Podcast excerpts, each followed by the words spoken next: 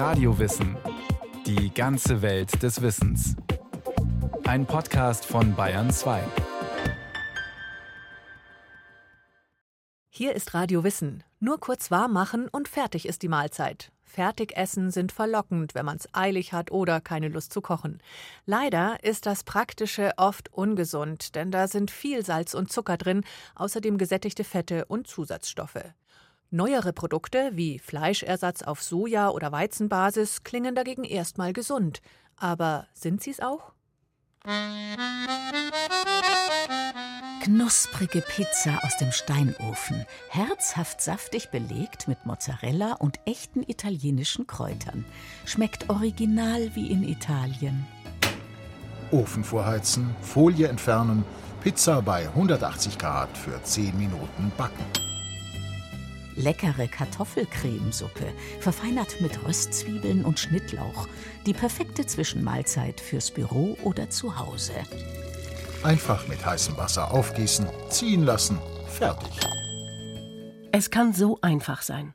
Kurz in den Ofen oder erwärmen und fertig ist das Essen. Das geht schnell, ist meistens preiswert und schmecken soll es auch, verspricht jedenfalls die Werbung. Fertiggerichte sind in aller Munde wobei die Hersteller lieber von Convenience, also bequemen Produkten oder Ready to Eat sprechen. Das klingt appetitlicher als Fertigessen. Doch was landet da eigentlich auf dem Teller? Wie gesund oder ungesund ist das? Und wie gut sind die neuen Fleischersatzprodukte? Aber erstmal, was versteht die Wissenschaft darunter? Ja, das ist eine gute Frage, weil im Prinzip gibt es keine einheitliche Definition. Also es gibt in der Wissenschaft keine Abgrenzung von hochverarbeiteten, verarbeiteten Lebensmitteln gegenüber den unverarbeiteten, frischen Lebensmitteln. Und deshalb ist das auch ein bisschen undurchsichtig, das Feld. Sagt die Ökotrophologin Lisa Himmelsbach. Sie arbeitet am Kompetenzzentrum für Ernährung, kurz Kern, in Freising. Auch wenn es uns oft nicht bewusst ist, Fast alle Lebensmittel, mit denen wir kochen oder backen, sind in irgendeiner Form be- oder verarbeitet. Nudeln sind vorgeformt, Tomaten passiert, Getreide gemahlen, Gewürze getrocknet, und selbst Kartoffeln sind oft so behandelt, dass sie bei uns zu Hause nicht so schnell keimen. Fertigessen geht aber noch ein paar Schritte weiter. Als letzte Stufe, die höchste Fertigungsstufe, ist dann eigentlich dieses verzehrs- und tischfertige Gericht. Also das, was ich direkt essen kann. Und das ist auch so ein bisschen die Definition, die ich eigentlich bevorzugen würde. Die Auswahl an Fertigessen ist riesig. In Supermärkten sind reihenweise Regale voll mit Tütensuppen, Eintöpfen, Wurstwaren, Fertigsoßen, Früchtejoghurts und tiefgekühlten Kuchen. Es gibt kaum ein Gericht, das es nicht auch fertig zu kaufen gibt. Die Hersteller reagieren damit auf einen längerfristigen Trend. In der Küche muss es schnell gehen. Und das liegt natürlich auch daran, dass der Alltag vor allem auch der Erwerbsalltag sich verändert hat. Also die Frauen hatten eine höhere Erwerbstätigkeit im Zeitverlauf, konnten eben auch nicht mehr so viel Zeit in der Küche verbringen, also nicht mehr selbst vorkochen in dem Umfang. Und so hat man eben mit Convenience-Produkten eine Möglichkeit geschaffen zu kochen, aber eben mit weniger Aufwand. Und es hat sich im Prinzip dann so durchgezogen und dadurch wurde die Produktpalette immer größer und weiter ausgebaut. Also es kommen eigentlich immer wieder neue Produkte auf den Markt. Zum Beispiel in Bio-Qualität. Oder für Vegetarier und Veganer. Und selbst das Müsli für die Paleo- und Low-Carb- und sonst was Diät gibt es fertig gemischt zu kaufen. Für jede Ernährungsweise findet sich ein passendes Produkt. Eigentlich eine tolle Entwicklung. Das Problem mit dem Fertigessen ist allerdings, es ist häufig nicht besonders gesund. Denn auch wenn es schwierig ist, allgemeine Aussagen für eine solch breite Produktpalette zu treffen, ein paar Dinge haben Fertiggerichte gemeinsam. So sind sie in der Regel hochverarbeitet oder ultraprozessiert, wie es in der Wissenschaft heißt. Sonst wären sie ja auch nicht so schnell fertig. Der Grad der Verarbeitung spielt aber für die Qualität des Produktes eine große Rolle, sagt der Mediziner Stefan Kabisch. Er arbeitet in der Klinik für Endokrinologie und Stoffwechselmedizin an der Berliner Charité. Hülsenfrüchte zum Beispiel können wir nicht roh essen, die müssen irgendwie verarbeitet werden.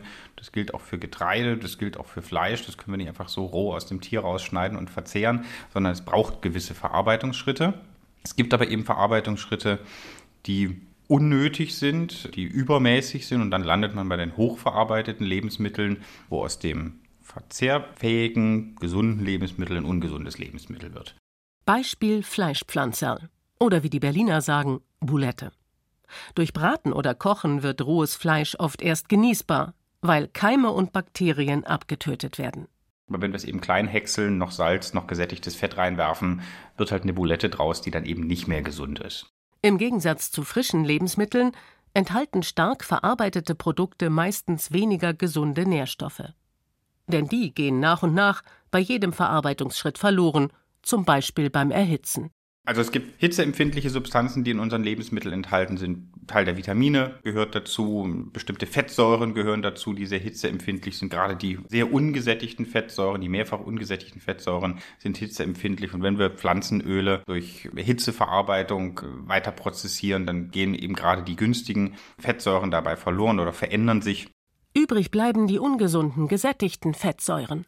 Man weiß von diesen gesättigten Fettsäuren, dass die Entzündungsprozesse im Körper stimulieren können, dass sie die Insulinresistenz steigern können, also das Unvermögen unseres Körpers auf Insulin zu reagieren. Was letztlich zu Diabetes Typ 2 führen kann. Neben dem Verlust an positiven Nährstoffen enthalten Fertiglebensmittel häufig auch sehr viel Salz und Zucker. Das wird teilweise gemacht, um Lebensmittel konservierbarer zu machen, um die haltbarer zu machen. Pökelsalze sind da so ein, so ein Aspekt. Auch normales Salz wird ja durchaus zum Konservieren eingesetzt. Außerdem wird der Geschmack intensiver. Salz in der Suppe. Zu viel davon kann aber der Gesundheit schaden. Man geht so etwa von einem Drittel der Bluthochdruckpatienten davon aus, dass deren Blutdruck zu einem stärkeren Anteil mit vom Salz getragen ist und würden die also auf Salz verzichten oder den Salzkonsum deutlich reduzieren, dann würde der Bluthochdruck bei denen auch besser werden. Auch Zucker macht viele Speisen leckerer. Wobei nicht nur fertige Früchtejoghurts oder Kuchen häufig stark gesüßt sind, sondern auch herzhafte Gerichte wie Pizzen oder Soßen, auch wenn man es bei ihnen nicht so wahrnimmt. Ein hoher Zuckergehalt führt dazu, dass wir gerne viel davon essen. Aus gutem Grund, sagt Stefan Kabisch. Denn Zucker ist ein besonderer Nährstoff. Wenn er durch den Blutkreislauf zirkuliert, unser Blutzuckerspiegel ansteigt, haben wir ein gutes Gefühl dabei. Das ist evolutionär so angelegt. Dieses Wohlgefühl beim Zuckerkonsum haben wir schon immer. Evolutionär hatte das durchaus Sinn, weil es eben vor 10, 20, 30.000 Jahren reichlich Phasen gab, wo es keine Nahrung gab. Und wenn man dann an irgendeinem Obstbaum vorbeigekommen ist, der voller reifer Früchte hing, dann war man bestens angehalten, sich den Bauch vollzuschlagen. Hat eben da seine Reserven aufgefüllt. Und deswegen haben wir diesen spezifischen Drang, Zucker gerne zu essen und viel davon zu essen, weil wir damit eben sehr schnell, sehr leicht unsere Fettreserven auffüllen können. Deshalb fällt es vielen Menschen bei Süßigkeiten besonders schwer, Maß zu halten. Ist aber eben auch nicht so einfach, wenn der Körper ständig signalisiert, mehr davon. Ein weiterer Grund, warum wir von Fertigessen oft mehr essen, als uns gut tut, sind die fehlenden Ballaststoffe. Das sind unverdauliche Pflanzenfasern, die keine Kalorien haben, uns aber lange satt machen. Ballaststoffe sind einerseits wichtig für eine intakte Darmtätigkeit, sorgen also dafür, dass der Speisebrei schnell fließt, dass wir keine Verstopfung bekommen. Das ist also zumindest eine Sache, die wir relativ schnell spüren. Ballaststoffe, je nachdem von welcher Untergruppe man spricht, sind aber auch beteiligt an der Regulation unserer Blutfette, können also das Cholesterin absenken, können auch den Blutzuckerspiegel absenken und dazu beitragen, dass die Blutzuckerkurve nach einer Mahlzeit nicht zu hoch steigt und nicht zu schnell ansteigt, wir letztlich auch satter bleiben und erst nach einer längeren Zeit wieder was essen wollen. Vollkornprodukte, Gemüse oder auch Nüsse enthalten beispielsweise viele Ballaststoffe. Beides ist aber oft Mangelware in Fertiggerichten. Das führt oftmals dazu, dass man auch mehr konsumiert, weil das Sättigungsgefühl auch nicht so schnell einsetzt und übertrifft eigentlich seinen, seinen Energiebedarf. Die Folge? Übergewicht. Laut dem Statistischen Bundesamt ist hierzulande inzwischen mehr als die Hälfte der Erwachsenen übergewichtig. Tendenz steigend aus dem Übergewicht dann typischerweise das restliche metabolische Syndrom, Typ-2-Diabetes, Bluthochdruck, erhöhte Harnsäurespiegel, erhöhte Blutfette.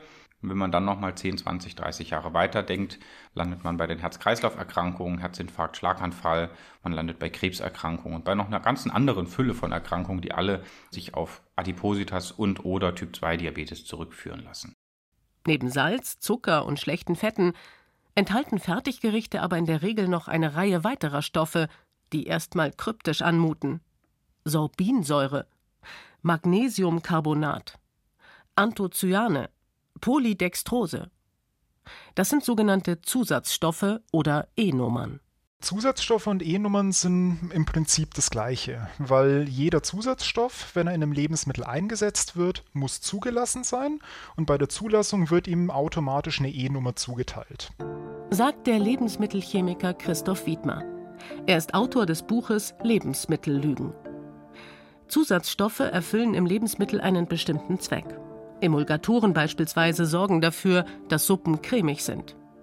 Geschmacksverstärker machen Pfannengerichte würziger. Süßstoffe verleihen Kaugummis die Süße und Farbstoffe geben Marmeladen eine leuchtend rote Farbe. Ohne Zusatzstoffe wären viele Fertiggerichte, so wie wir sie kennen, kaum denkbar. Gerade wenn man sich überlegt, solche Instantsuppen, die man dann im Prinzip in Wasser wirft und einmal kurz aufkocht und dann ist es eine Suppe, die im Prinzip so schmeckt wie eine, für die ich eine halbe Stunde in der Küche gestanden bin. Wobei, ob das eins zu eins vergleichbar ist, wage ich dann doch mal zu bezweifeln, aber es geht zumindest in eine sehr ähnliche Richtung. Also sowas ist ohne Zusatzstoffe eigentlich nicht zu erreichen, rein technisch. Auch Bioprodukte enthalten Zusatzstoffe. Es ist nur so, dass die deutlich weniger Zusatzstoffe enthalten dürfen als konventionelle Lebensmittel. Das ist in der entsprechenden EU-Bio-Verordnung festgelegt, welche Zusatzstoffe da rein dürfen. Aber es gibt dann auch noch so einzelne Bio-Verbände, also Demeter, Biokreis und so weiter, die dann nochmal teilweise über die Vorgaben von der EU hinausgehen. Das heißt, in solchen Produkten sind dann teilweise noch weniger Zusatzstoffe zugelassen als in der EU, aber auch da wird man Zusatzstoffe finden. Aktuell sind etwa 300 Zusatzstoffe erlaubt, für Produkte mit dem EU-Biosiegel dagegen nur rund 50. Für alle Zusatzstoffe gilt, diese Stoffe durchlaufen auch ein Zulassungsverfahren. Sie werden also geprüft, zum Beispiel in Tierversuchen, und dann wird ermittelt, welche Menge könnte man ein Leben lang wirklich aufnehmen, ohne gesundheitlichen Schaden davon zu tragen. Und danach wird dann halt bewertet, ob er sicher ist oder nicht und in welcher Menge er eingesetzt werden darf und auch manchmal für welche Produktgruppen. Also nicht jeder Zusatzstoff darf in jedem Lebensmittel eingesetzt werden, sondern es ist auch klar geregelt, in welchen Produkten es überhaupt erlaubt ist. Sagt die Ernährungswissenschaftlerin Sabrina Schulz. Sie arbeitet für die Verbraucherzentrale Berlin. Zuständig für die Zulassung ist die EFSA, die Europäische Behörde für Lebensmittelsicherheit. Daher übrigens auch der Begriff E-Nummer, denn die Zulassung gilt europaweit. Manchmal werden solche Zulassungen aber auch wieder entzogen, wenn im Nachhinein festgestellt wird, dass sie vielleicht doch gesundheitsschädlich sein können. Und so weiß die Industrie, generell möchten viele Verbraucherinnen und Verbraucher E-Nummern meiden. Sie klingen ja auch nicht besonders appetitlich. Und da reagieren die Hersteller auch schon, dass sie einfach viel mehr Produkte auf den Markt bringen mit sogenannten Clean Labeling. Das könnte man übersetzen mit sauberen Etiketten. Da werden Zusatzstoffe durch andere Stoffe ersetzt, sodass die E-Nummern oder die weniger appetitlich klingenden Namen wegfallen. Oft wird dann auf der Vorderseite des Produktes groß damit geworben, dass dieses Lebensmittel keine Farbstoffe oder keine Geschmacksverstärker enthalte. Zum Teil ist das aber leider Augenwischerei, kritisiert Verbraucherschützerin Schulz dass zum Beispiel der Hersteller werben darf mit ohne Geschmacksverstärker Glutamat beispielsweise. In der Zutatenliste findet sich dann aber so etwas wie Hefeextrakt. Hefeextrakt, das klingt nach leckerem Gebäck, ist aber auch eine Art Geschmacksverstärker. Hefe enthält natürlicherweise auch Glutamat. Und wenn man jetzt eben Glutamat nicht mehr in Form von einem Reinstoff in das Produkt reinrührt, sondern als Bestandteil von einem Hefeextrakt, dann ist im Endprodukt immer noch Glutamat drin. Das schmeckt im Endprodukt auch genauso fleischig würzig, wie wenn ich jetzt reines Glutamat da reingemischt hätte. Nur der Unterschied ist, ich muss im Zutatenverzeichnis nicht mehr Glutamat draufschreiben oder das böse Wort Geschmacksverstärker, sondern ich kann stattdessen Hefeextrakt draufschreiben. Auch den Begriff Farbstoff sucht man inzwischen oft vergeblich auf Zutatenlisten. Stattdessen nutzen die Hersteller färbende Lebensmittel, die sie nicht mit dem Begriff Farbstoff versehen müssen. Da sind dann Bestandteile drin wie Spirulina-Konzentrat, Safflor-Extrakt oder rote Beete-Konzentrat, die überhaupt nicht dafür eingesetzt werden, damit das Produkt am Schluss irgendwie toll nach rote Beete schmeckt, sondern die einzig und allein dafür gedacht sind, dass das Produkt am Schluss rot, gelb oder grün oder blau wird. Was dient dem Geschmack?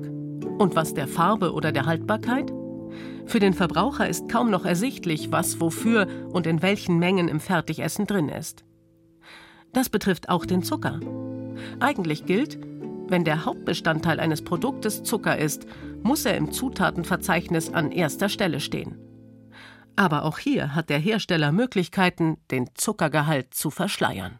Das kann man dadurch, dass man unterschiedliche Zuckerarten einsetzt.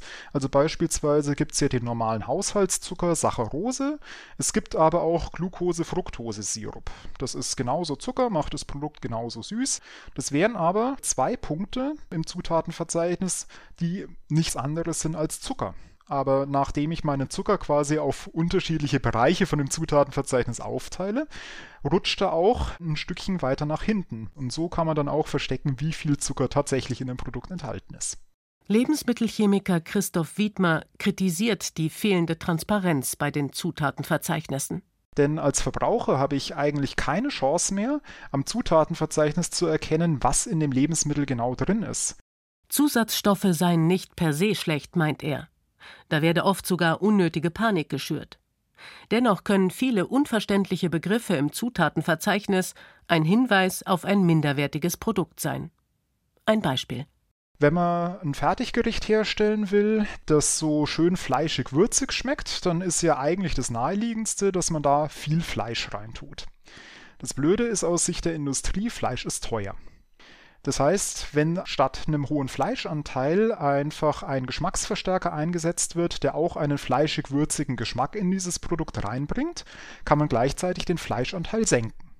Und dann kommt man eben mit ganz, ganz wenig Fleisch aus, dass man beispielsweise eine Tütensuppe hat mit Huhn und schreibt dann auch groß drauf äh, Hühnersuppe, aber es ist im Prinzip fast kein Fleisch drin, sondern der fleischig-würzige Geschmack kommt dann ausschließlich oder überwiegend um Geschmacksverstärker. Statt des Huhns oder des Gemüses in der Hühnersuppe enthält das Gericht dann vor allem billige Grundstoffe. Sowas wie Wasser, Fett, Zucker, das kostet relativ wenig. Auch beispielsweise irgendwelche Getreideerzeugnisse, so wie bei der Pizza der Boden, das ist preislich natürlich auch deutlich günstiger, als wenn man jetzt da viel Fleisch, viel Tomatensauce und so weiter nehmen würde. Ein weiteres Beispiel. Eine klassische Sauce Hollandaise besteht eigentlich nur aus zwei Zutaten: Eigelb und Butter. Die entsprechende Fertigsoße eines Markenherstellers hingegen besteht aus zwölf Zutaten, darunter Aromen, Hefeextrakt und ein Verdickungsmittel. Gerade mal 1,3 Prozent Eigelb sind in der Fertigsoße. Butter ist gar keine drin, stattdessen Öl. Und die Hauptzutat ist Wasser.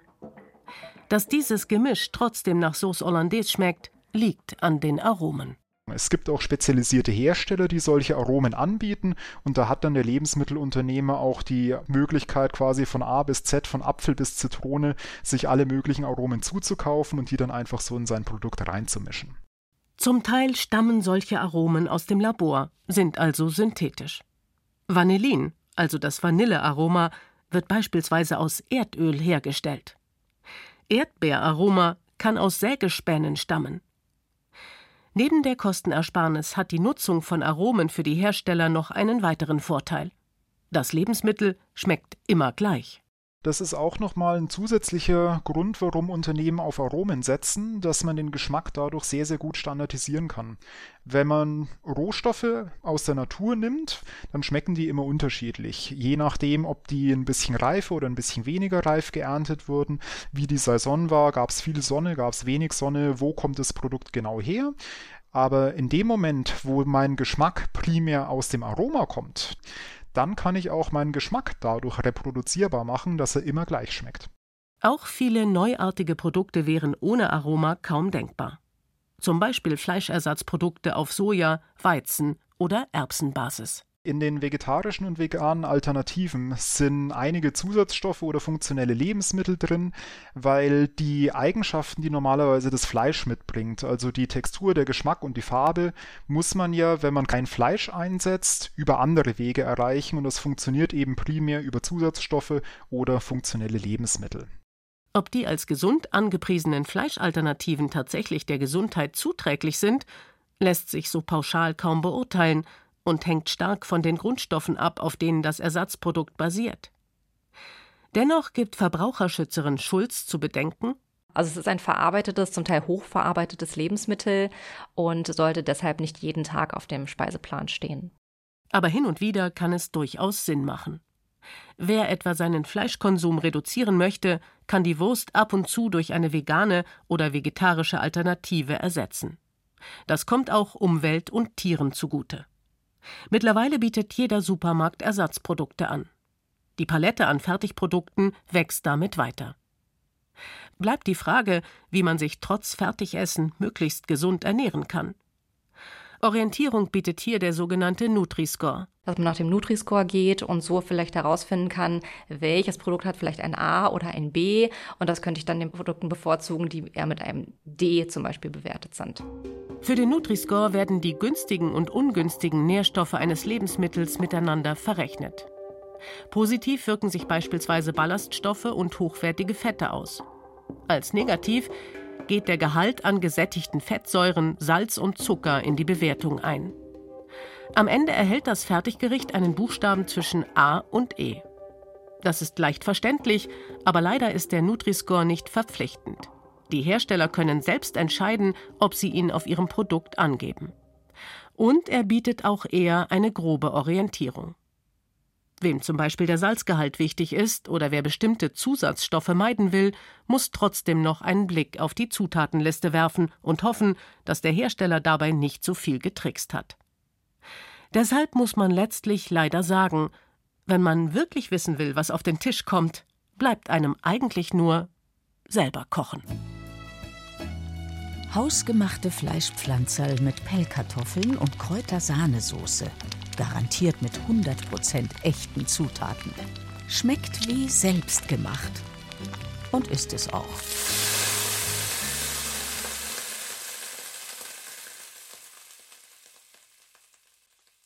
Über die oft versteckten Zutaten in Fertiggerichten und wie gesund oder ungesund sie sind, eine Podcast-Folge von Maike Broska. Radio Wissen hat natürlich noch viel mehr aus dem Bereich Ernährungswissenschaften, zum Beispiel Nahrungsergänzungsmittel. Sinnvoll oder Geschäftemacherei? Einfach reinhören, wenn Sie mögen, überall, wo es Podcasts gibt.